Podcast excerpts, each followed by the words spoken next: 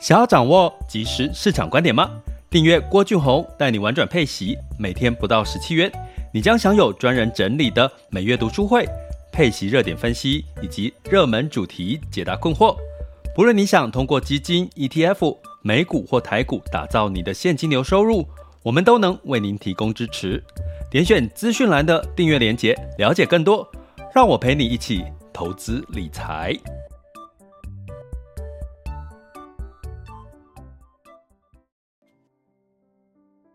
各位亲爱的学员以及听友们，大家中午好、下午好、晚上好。今天是二零二三年的三月十五日，哈，周三的时间了。呃，周三应该算对很多人来讲算是小周末，对不对？哦，就是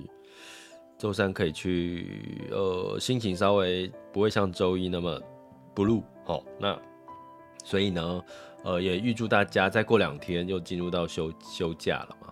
所以天气也慢慢变温暖了，吼，所以呢就好，呃，相信会有更多的好事会发生，吼。那尤其呢，昨天这个呃美股，哦，这个反弹，哦，所以呢，似乎让市场呢在今天的雅股表现呢也是呃表现得红彤彤的，哈。那呃不过哦，风险仍然持续会发生，市场永远是对的，吼。你就不用特别去说啊，为什么会跌啊？为什么应该涨？为什么跌？哦，这个没有所谓为什么，这就是市场哦，就是你就是跟着市场走就对了哈。那呃，今天想要跟各位来聊什么呢？这个嗯，在前阵子我被媒体问到防疫险哈亏损到现在哈，我们最近。最近呃，大家知道三月二十号就是防疫险这个确诊，如果是轻症的话，哈，就不算是这个法定传染病这样的一个概念，哈，所以让这个防疫险呢似乎就解套了，对不对？那防疫险其实是保险公司嘛，那保险公司就是金融业的一环，哈，所以其实我们也延伸到金融股的一些看法了，哈，那。呃，最近金融股比较多灾多难哈，尤其是台股的台湾金融股哈，包含防疫险，一直到这个矽谷银行 S V V 的倒闭哈，也连带的全球的金融股都受到影响了哈，不止美国、欧洲、亚洲的金融股，日本的金融股其实都受到影响，再加上升息的话题，那基本上呢，就有跟最近有跟朋友在开玩笑，哇，防疫险还没有到期耶，还有几个月。那就不能赔了，怎么办？如果是轻症，那是不是要解约啊？解解约其实也拿不回什么钱。那我就开玩笑跟他说，没关系啊，还有猴痘啊，还有猴痘这件事情，对不对？它还是法定传染病，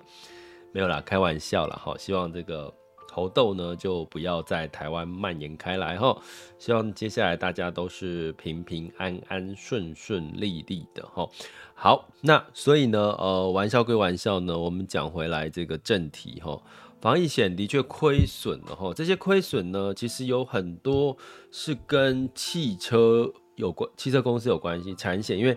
产险大家知道有很多的是车险，对不对？好，比如说像这个。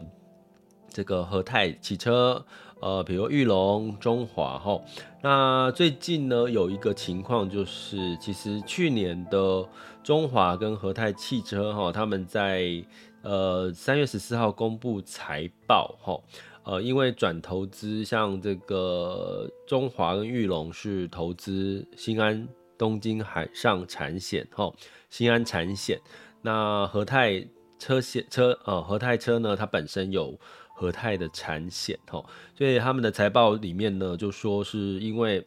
产险公司的呃保单哦产生巨额亏损，哦，让他们全年哦中华汽车跟和泰汽车分别亏了七十七点五八亿跟一百九十三点三亿，吼，大概每股吼 EPS 大概亏了十四点二二跟三十五点三九元，吼。所以其实这已经是历史哈，损失的金额是这些车厂历史上面的新高哈。但是呢，哎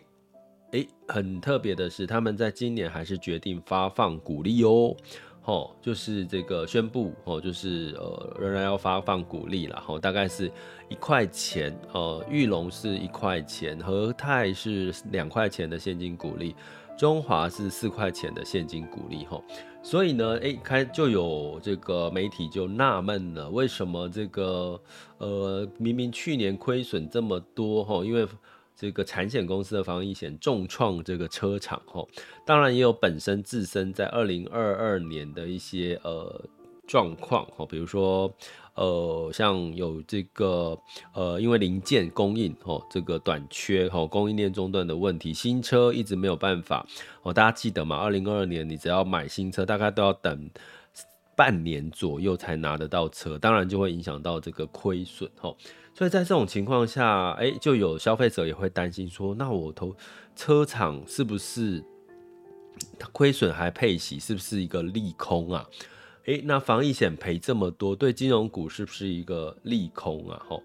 那当然呢，呃，二零二二年这当然是利空吼。不过呢，我们常常在提醒大家一件事情，股市和股票是属于领先指标。通常会领先未来的三到六个月，哈，就是会反映未来三到六个月的情况，哈。那如果用这样的一个角度来看呢，其实你可以理解，哈，就像这个呃中华车跟和泰车他们的说法，哈，虽然呢这个亏损了，哈，但是呢他们对于二零二三年，因为防疫保单呢也即将进入到一个理赔的终点，哈。也就差不多三四月，差不多三月二十号之后就没有理赔了。三月二十号，就算你手上的防疫险保单没有过期，基本上就没有理赔了，因为它就不算法定传染病了。哈，轻症的话，哈，所以呢，基本上就会让他们的后续的获利，哈，也就是说，可能到明呃第二季、第三季、第四季，这个产险的获利就会开始出现。那你说这个时候，我觉得很有趣的一个话题，大家可以去观察一下。有人说。所以产险今年应该会涨价。坦白讲，我觉得会耶，因为羊毛总是出在羊身上哈。所以产险的保费会不会涨价？我觉得大家今天可以，今年可以拭目以待哈。其他的险种会不会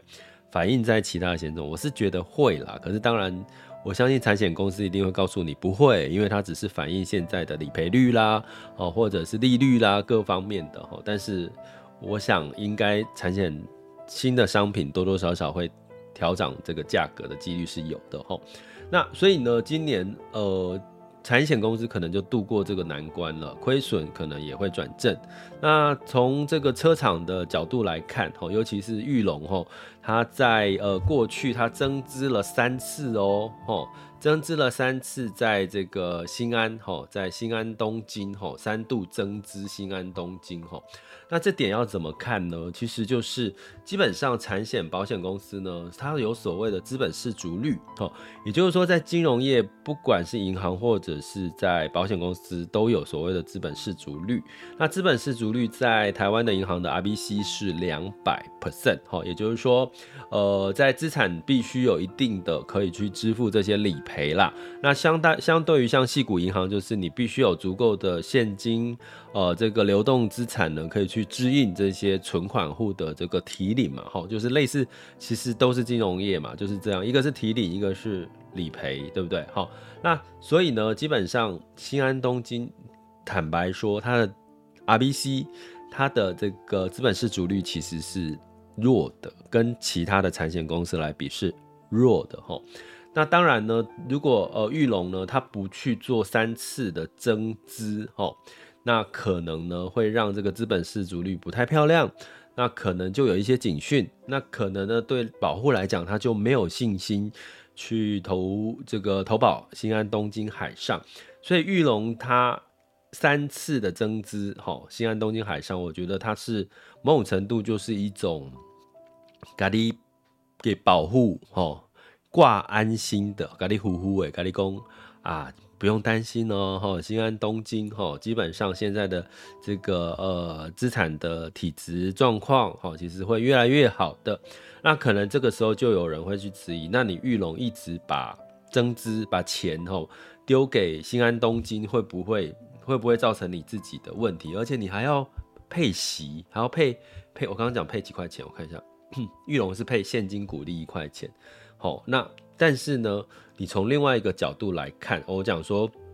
股票是看未来，哈，反映未来。所以从玉龙，哈，我们提到在车市，哈。呃，在整体的电动车，呃，裕隆大家知道嘛，今年也是有一些电动车哈，像 Last Gen 之类的这些哈，所以基本上呢，呃，电动车的复合成长率一年是百分之三十哈。那裕隆它其实在三月九号公布它的财报，其实它是呃营收是增加了十四点四 percent 哈。那呃，这个所以相对来讲呢，基本上就不用过度的一个担心哦。更正一下，我刚刚讲的是裕隆是融资的那个融吼，所以是是讲错了哈，是我刚刚提到的那个财报营收是裕融吼，融资的融，所以我跟我我要讲的是裕隆啊吼，裕隆车厂哈，它它合并营收其实二零二二年哈，裕隆哈，它是合并营收是年减哈一点二四 percent 啊吼，呃那利。这个盈利呢是增加了四十一点六三，可是最后是净利是亏损的十一点八八，所以玉龙本身的产业是亏损的。去年可是，诶，他还增资给新安东京，这是外界在质疑的一件事，还配股息，亏损还增资，把钱给新安东京，然后他还配发一。一块钱的现金股利哈，那当然呢，其实你可以解读两个层面哈。如果是你有投资车车厂或者是怎么去看，就是说，呃，基本上呢，呃，你就要看它今年诶、有没有机会裕隆可以有一个呃转亏为盈的这个机会哈。毕竟没有所谓的供应链公断的问题了哦。那基本上呢，呃，疫情也开始这个呃这个这个哎、其实不叫趋缓，叫与与疫情共处了嘛。那反正防疫险也赔不到了，所以呢，你纵观这两件事情，某种程度，也许你就不用过度担心。也就是说，玉龙车厂的本业今年有可能转正为转亏为盈吼，那这就是你要看的。如果你有投资玉龙相关的吼，你就要去看它的第一季、第二季的财报有没有越来越好吼。那新安东京，那你当然也要看它的整体的营收有没有恢复稳定、恢复正常吼。那如果你是对这两个状况是乐观的话，诶，那你可能就不用过度担心哈，像裕隆哈，或者是像这个产险公司的状况哈。所以呢，基本上我觉得其实是要看，因为毕竟这些呃企业它本身有一些它的像一些保留盈余啊之类的哈。那只要不要用它用到它的法定盈余及公积哈，这个基本上呢，呃，就我觉得就是呃不用特别过度的去看。这个增资这件事情，吼，也就是说，从这个角度来看，其实未来呢，我们可能会比较，呃，今年应该照理说会是比较对于呃车市啦，或者是对于呃保险公司的理赔是比较偏，呃，应该是呃这些利空因素就差不多消失了。那到底再回头看，那金融股呢？除了防疫险的这个问题亏损过去了，可是又来了一个 SVB 倒闭的事情。造成金融股的修正，吼，然后呢又升息，而这个 SVB 倒倒闭呢，有一部分的原因是因为升息，吼，那到底对台湾的金融股是不是也会再次的？二零二二年是防疫险的亏损，二零二三年会因为美国的升息而这个银行股的倒闭而带来我们金融股的修正吗？那这样子，我们过去金融股存股族最最喜欢的、哈稳健的纯金融股，是不是就？可能要改变策略了呢，哦，那这边呢，我稍微提出一下看法哈。那当然，在这个今天的新闻，金管会其实有提出哈，呃，其实给各位一个观念，美国的银行没有所谓的国，就是国立银行哈，国营的银行，呃，国营银行，美国像什么花旗啦，像什么这个富国银行都是私人银行嘛，哦，哦，民间企业。好，所以基本上呢，一旦发生事情呢，他就必须要去怎么样，就必须，呃，如果这可能会产生骨牌效应、连锁反应，你可能要赶快去止血哈。可是呢，像台湾来讲，它有所谓的这个国营的银行哈，国营的银行哈，比如说像这个呃这个合库啦哈，像之类的哈，那像这些呃银行呢，国营的银行呢。基本上呢，它并没有哦。大家知道，第一个，这些国营的银行背后的这个呃股东有一部分就是所谓的政府嘛。那所以呢，其实就算发生这个金融危机，其实台湾的股民应该比较不会担心这些国营银行出了什么问题哈。那至于这些民间私营私人银行呢，哦，其实也有一部分是这个政府有投资嘛，哈，比如说富邦银行。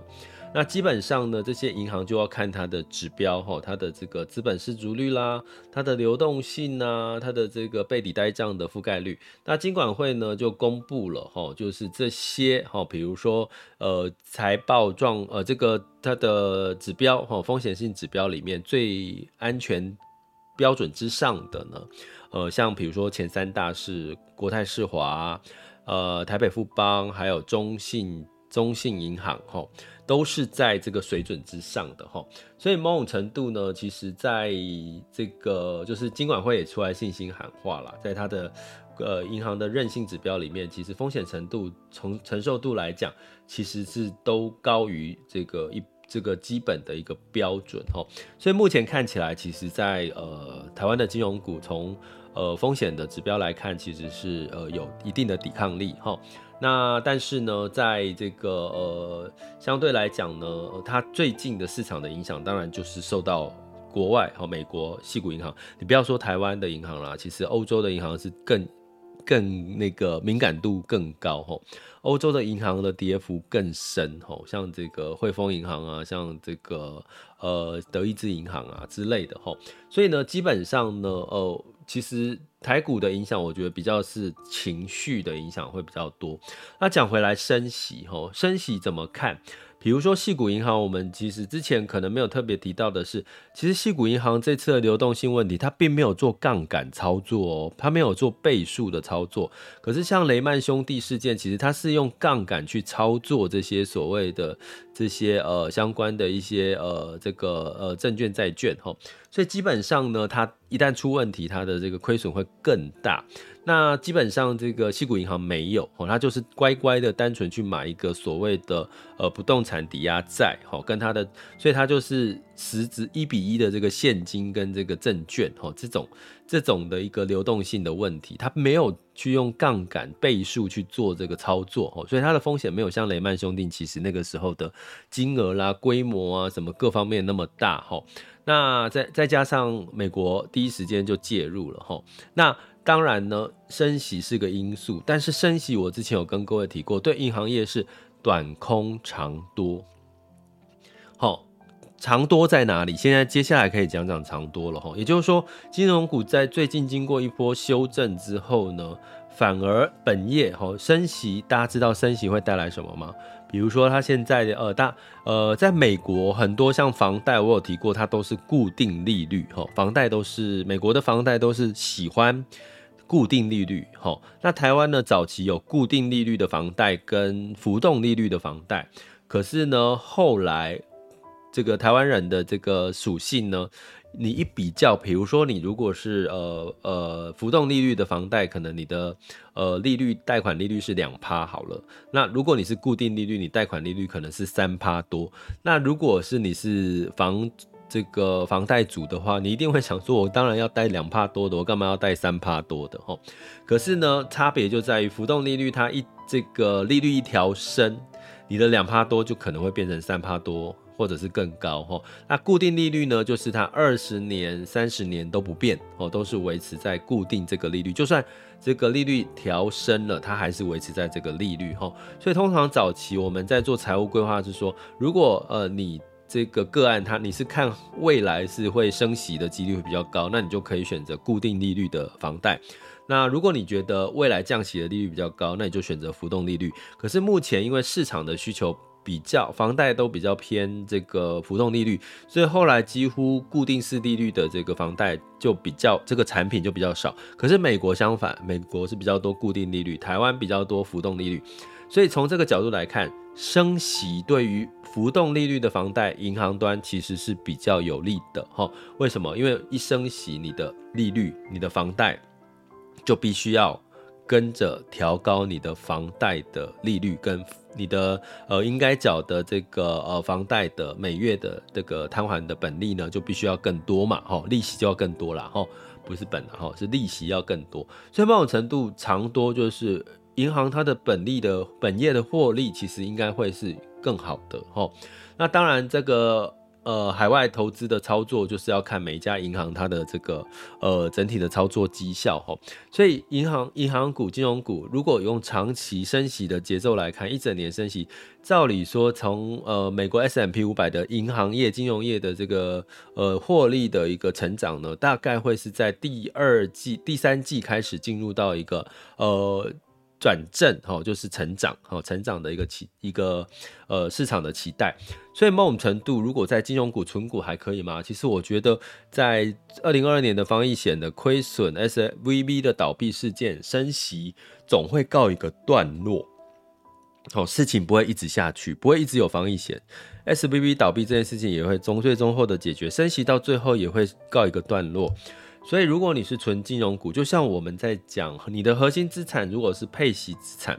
其实有时候在这种状况、单一事件、个别事件，不不会引发出系统风险的这些单一事件发生造成的这个呃非理性的下跌，反而就是适合跌了就买这样子的一个策略哈。也就是说，呃，从这边如果。你要看金融股、存股族呢？诶，我觉得其实以今年二零二三年慢慢的下半年消化利空完之后，诶，慢慢的可能会有利这个呃所谓的这个复苏哦，比较复苏的迹象呢，你可能就可以去做这个部分的一个长期的比较拉长线来看，或者是分批在下跌的时候，慢慢的再把它买回来哈。那当然你，哦，刚刚讲裕隆的这个部分，其实有台湾股民是这样哈。你如果跟他说你今年不配息，你可能股价就会受到影响，因为其实台湾台湾股民其实很爱你要配息，我买你就是要配息啊，你不配息哦，感觉你是不是出了什么问题哦？然后你就是这个股价就可能会不理性的被修正。所以我看到最近很好玩，不管是金融股，不管是像这个。呃，有亏损的一些像玉龙吼，他们还是配息。其实我觉得某种程度就是你配了，可能你的股价，呃，股民比较买单呐。我觉得就 我觉得就是这样的一个看法哈。那所以呢，如果但是如果讲完这些，你还是对接下来的金融股不看好的话。那你可以怎么做呢？比如说你去投资 ETF，好，投资 ETF 呢，一定有所谓的金融股的占比，你就看你的投资的 ETF 配息类的 ETF，金融股的占比高还低？好，如果占比不要太高，好，比如说二十个 percent 上下，好，你就可以去，就比较不用担心，或者是你去重新去呃挑选，哈，就是金融股的。这个配股的比例比较低的，哈，这个配息类的这个境内的 ETF，哈，啊，或者是说我我说今年的 ETF 可能会分两派，一个就是说台积电派，一个就是传产配派，哈，也就是说你看好哪一种？你看好台积电接下来下半年的半导体去化库存的机会，诶，那你可能可以布局这个台积电。占比比较高的这个境内的 ETF，如果你不看好半导体，你比较看好传统产业，诶，那你可能就是台积电比重少一点，那金融股的比重吼就可能会多一点。通常这种 ETF 金融股的比重就会多一点吼，所以很有趣啦。今年就是两种，你就你你看你自己看好哪一种，就是到底你是看好半导体，台湾的半导体，还是诶你觉得金融股反而修正是有机会的？它反而两种。不同的 ETF 出现的绩效，哈，今年可能会有一些不同的表现，哈，我觉得我们可以拭目以待，哈，所以，哦，建议金融股、存股，呃，在众多的利空消化之下，其实还是可以用一个比较长线，哈，或者是一个，呃，分批进场，或者是适合跌了就买的角度去看待这些金融股、存股，哈的一个策略，好吗？这里是郭俊宏，带你玩转配息，给你及时操作观点。关注并订阅我，陪你一起投资理财。好，那接下来呢，我们来看一下二零二三年的三月十五日全球市场盘势轻松聊。首先呢，我们看到风险指标部分，今日 VIX 恐慌指数是二十三点五一。当下现在 VIX 恐慌指数是二十三点六一，十年期美债殖利率是三点六八五四 percent，所以这代表什么？恐慌也有稍微降下来喽，哈，有稍微降下来，那美债殖率也稍微上去了，哈，所以避险的情绪有稍微减少了，所以等下你会看到金价就稍微的，好像我看一下哦，确认一下，金价就小跌了，哈，就稍微跌回来，哈，就是所以金价最近的反弹是。避险情绪，哈，那美股，哈，当然就是都是上涨一个 percent 以上，道琼上涨一点零六，哦，S&P 五百、纳斯达克跟费城半导体分别上涨一点六五、二点一四跟三点零三个百分点，哈，所以呢，这个哈，就是因为这个联准会，哈，我已经有特别提过了，甚至我今天有提醒过我们的学员，六月份升息的几率既然是变变零了，就是没有升息的几率就消失了。本来是延延长升息，三月、五月甚至到六月都会再升息一码。现在六月的升息机会变零了，然后三月份升息一码的几率仍然存在，啊、五月份也升息一码的几率仍然存在，所以它的升息几率又降降低的情况下，当然对科技跟半导体反弹的影响会比较明显。哦，那欧股哦一样哦，在这个连续两天。下挫的情况下呢，呃，就收涨，泛欧六百上涨一点五三 percent，德法英分别上涨一点八三、一点八六跟一点一七 percent 的哈上涨哈，就是急跌之后的反弹哈，所以某种程度呢，如果这些利空慢慢情绪消化掉，你就可以用理性的再回到市场看一些基本面的数据，好吗？那在雅股的部分呢，基本上昨天哦都是下跌的哈，尤其跌幅最深的是日经二五下跌了二点一九 percent，那香港恒生下跌二点四 percent 哈，那台湾加权指数是下跌一点二九 percent 的哈，那上证指数哈是下跌零点七二 percent 哈，那但是呢，你会看到里面的呃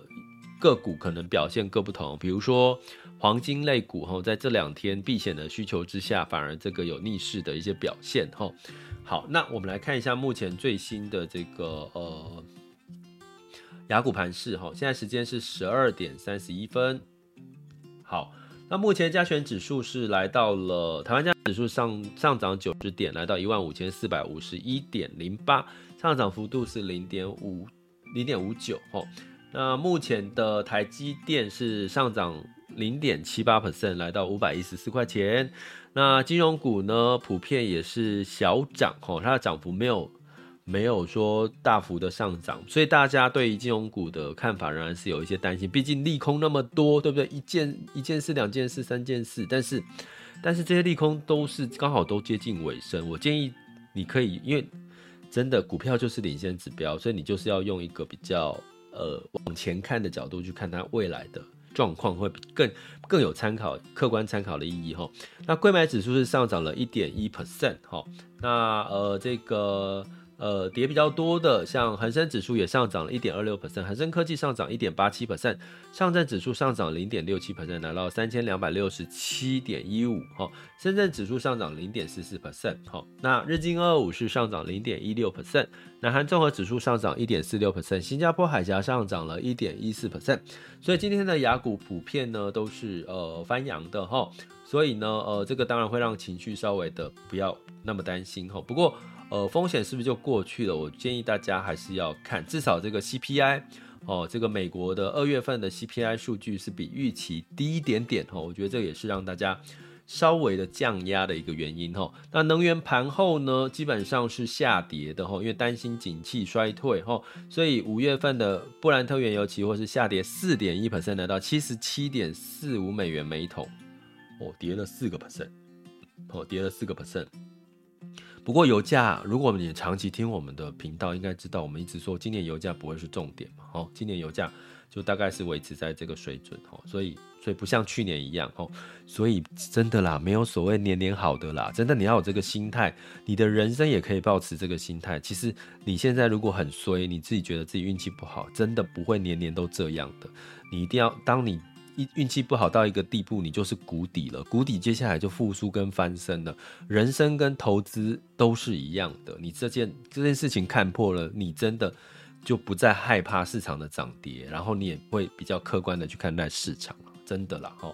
在金价的部分呢，一样，好，刚刚提到四月份的纽约黄金期货下跌零点三 percent，来到一千九百一十点九美元每盎司，哈，那基本上就是呃美元哦稍微的呃升值，哈。那呃，这个通膨仍在了哈。那汇市的部分，美元指数来到一百零三点六六一九，稍微小升。美元兑台币是三十点五二，美元兑人民币是六点八七零五，美元兑换日元是一百三十四点一八，所以都美元稍微小小的反弹那，但是也没有特别的呃不这个惊恐的数据哈。那呃。最后的结论就是要告诉各位，在众多的利空慢慢消化之下，资金的追逐情况下，资金有限，资金慢慢紧缩的情况下，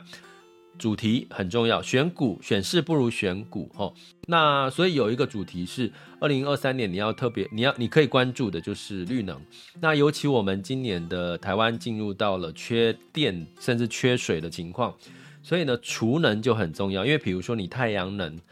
早上呃太阳的时候发完电，晚上就没有啦，所以要把这些早上发完电没有用的电力干嘛？储能把它储起来。所以我们在下周三就要针对这个储能的这个产业哦，来做一个呃理解，还有它的一些相关的这个热点的一些分析哈的一个直播读书会哈。所以呢，呃，二十三月二十二日的晚上，诶，几点？我是几点？八点，诶，对嘛？哦，八点哦，直播读书会哈，所以就是欢迎大家，就是把时间呃订阅学员把时间留下来。那也欢迎大家呃可以去从 MixerBox 赞助方案各个平台的呃这个订阅方案去了解更多我们相关的订阅学习学习的内容，好吗？这里是郭俊宏，带你玩转配息，给你及时操作观点，关注并订阅我，陪你一起投资理财。我们下集见。拜拜。